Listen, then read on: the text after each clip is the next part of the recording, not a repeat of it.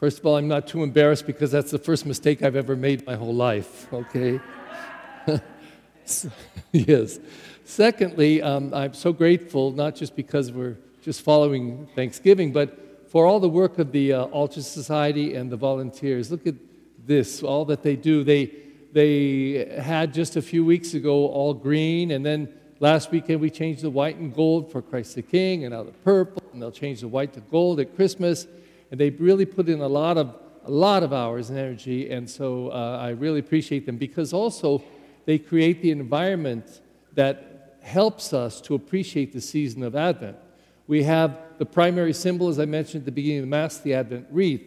And each light, uh, each week, we light one more candle, and the light keeps growing stronger and stronger until we come to meet Christ, who is the light of the world, on the feast of Christmas. Um, this season of Advent, I've been preaching this for 46 years. And um, I have to say, it's always a little difficult because there's a weirdness wrapped around this in that we're celebrating a past event and a future event. And, good psychologists will say, you never do that. You don't live in the past, it's over. You learn from it and you move on. But if you sink your teeth into this and hold on to it, it can just destroy us. And if you live for the future, I don't mean uh, be concerned about the future and prepare for the future, but, but are worried about the future, especially fear it, there's, there's a craziness in that that's not good. We're supposed to live for the now, the present. That's all we got. There's no guarantee that we'll be here tomorrow. There's no guarantee we'll finish this Mass. A, a massive earthquake could come. There could be an explosion underground that wipes most of us out. And, I mean, if you live in fear of that, uh, you start to go cuckoo. But, but to say it could be, but Lord, I put myself in your hands. I trust you. So here we are, like every Advent, and we're celebrating the coming of the Christ in two ways. The first way is to go backward in time to the Feast of Christmas to recognize that Christ the Messiah was born into the world. Okay, we remember that. We do that with, with a lot of celebration. And then we also look forward to the coming of Christ, as they say in Spanish, the segunda venida, the second coming, when Christ will come. And I, there's no image, it's all visionary, but I say if, if we could think of the cosmic Christ, the Christ who is universal everywhere, had a big cloak, and the whole universe was put in his cloak, and he presented to the Father. That's what we celebrate. And how do we do it? Well, mostly through the Word. In the first reading today, we have a reading from Isaiah. It's, it's a lovely reading. And it's talking about the promise of the coming of the Messiah. Now, you see, the Jews, they were very concerned about the Messiah coming, the Savior, because they suffered a lot. They, they were in wars and they were, they were split into kingdoms and, and they were exiled. And then they had the Romans taking over at the time of Jesus. And so they, they had a lot of misery in their life. And maybe some of it they brought on themselves because uh, they told everyone, We're the chosen people. There's only us and then the Gentiles. There's us and the rest of the world. Well, who wants to hear that? But that's what they said.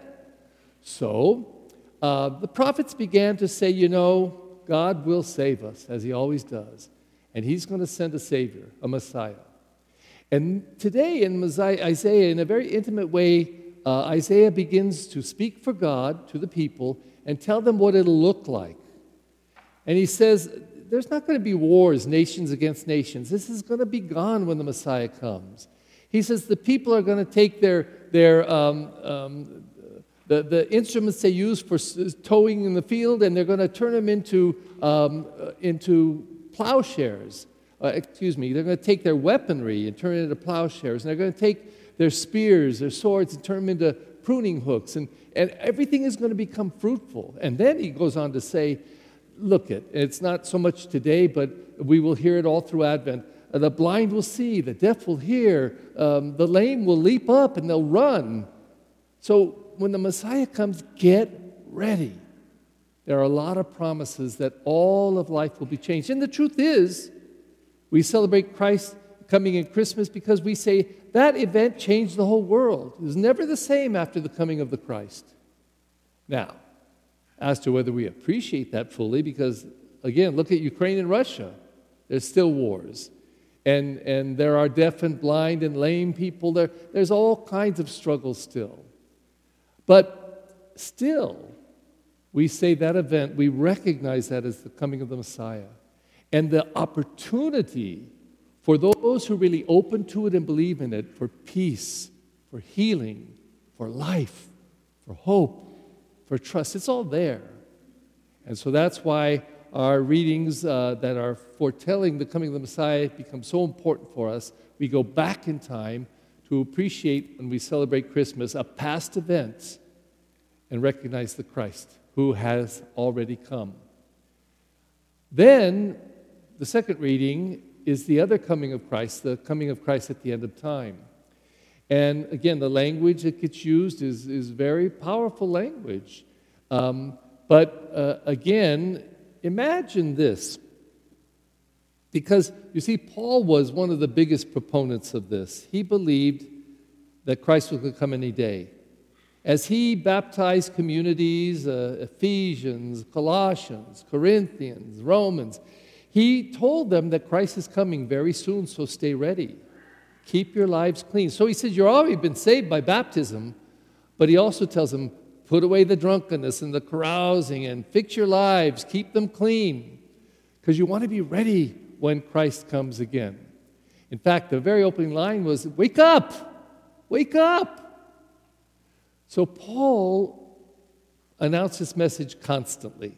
But imagine this, and I, it doesn't go like this, I don't think, but let's say Paul's first year of preaching, and he's baptizing people. He says, Now stay ready and alert because Christ is coming. Then five years pass. Christ hasn't come. So he keeps telling the same message Be ready. Christ is coming any day. Any day, be ready. And then 20 years go by, and he's still preaching the same message, and Christ hasn't come. I wonder the effect on people. Would they say, mm hmm, Paul, yeah, you're right, uh huh, he hasn't come yet? Well, here it's 2,000 years. So I don't know about you, I don't know about Paul, but I'll tell you how I feel preaching that message. It never makes sense to me. He could come tomorrow, could but I don't think so. In fact, I hope not. I, I don't think I want to be here when that happens. I just can't even imagine. It sounds cataclysmic, you know? But that's the message of Advent. He comes at Christmas, he will come at the end of the time. Well, I think both of these are bookends that are really pointing to this moment right now. Because if, if we're going back in time 2,000 years, and if it could be another 2,000 years, what's the point? The point is, of all the scriptures, is be alert and ready right now. Wake up. Wake up. And it's not that Christ isn't here. He's here before we even, he's, in us and with us and through us, and even as we sleep and as we wake up. Christ never separates from us.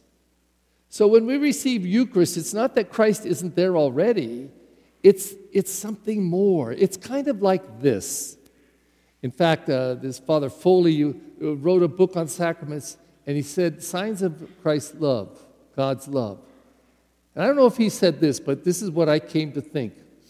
If somebody loves you, your mom or dad or your lover, whoever loves you, and you know that they love you, isn't it still different and maybe better for you when they say those words, I love you. And isn't it different still and better even more if they give you a peck on the cheek, a big wet one? There's something different to feel the kiss of love. It doesn't mean that the love wasn't there. It doesn't mean that they love you more because they kissed you, but the kiss does something to the receiver of that kiss. And that's what I think all of church is about. It's being kissed by God, being kissed by God. So, very potently and very meaningfully, Matthew tells us that Jesus says, Wake up. Wake up. Be alert. Be alert. He says, an hour we don't know, the Lord will come. And he makes this comparison. He says, if the, if the owner of the house knew that the thief was coming, wouldn't he be alert and stay there so he could protect his house? And that's the spirit we should have all the time. We're ready. There's a word that we use in Advent. It's Maranatha. And I want you to repeat it after me three times Maranatha. Maranatha. Maranatha. Anybody know what it means? Come, Lord Jesus. Come, Lord Jesus, Maranatha.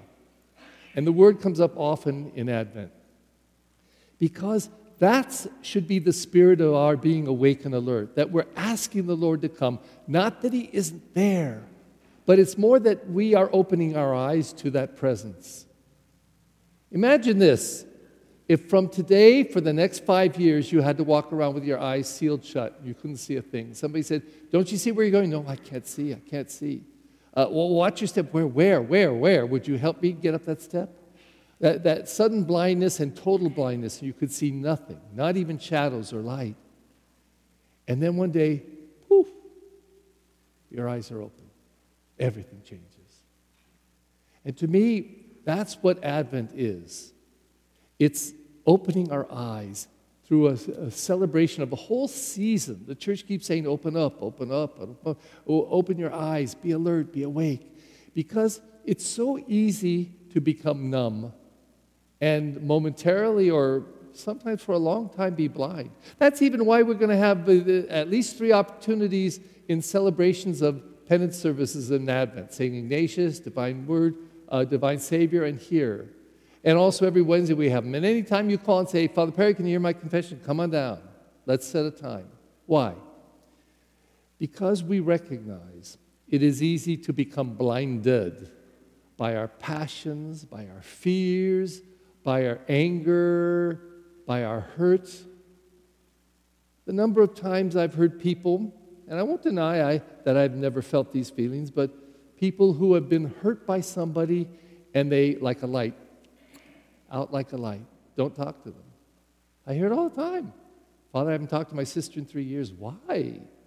She hurt my feelings really deeply. Three years ago? And we hang on to that? I'm not asking anybody to admit anything here, but I know this happens. It happens all the time. It fractures families, it breaks lives. Why would we accept that kind of blindness? And it doesn't mean, you know, I mean, sometimes when people hurt us deeply, we, we need to forgive them, not for them, but for us.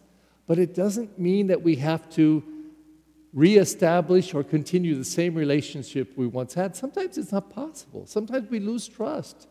But anger and that, that, that, that separation within us, it's crucial to our peace that we restore, that we heal. And I think Advent is that. If there's any word, and I know it's a foreign word, but if there's any word that should be on our lips, it should be Maranatha. We wake up in the morning, Maranatha, come, Lord Jesus, come into my life. I know you're there already, but open my eyes to you, that I see you, that I hear you, that I feel you. Maranatha. And if Advent does that for us, imagine the difference on Christmas Day. Imagine if we've been asking for all these four weeks, Lord, come, come into my life, fill me, let me see like you see, let me hear like you hear. Give me your gospel, give me your light. Come, Maranatha. I guarantee you, the way that you celebrate at the crib of Jesus will be very, very different for you and for me.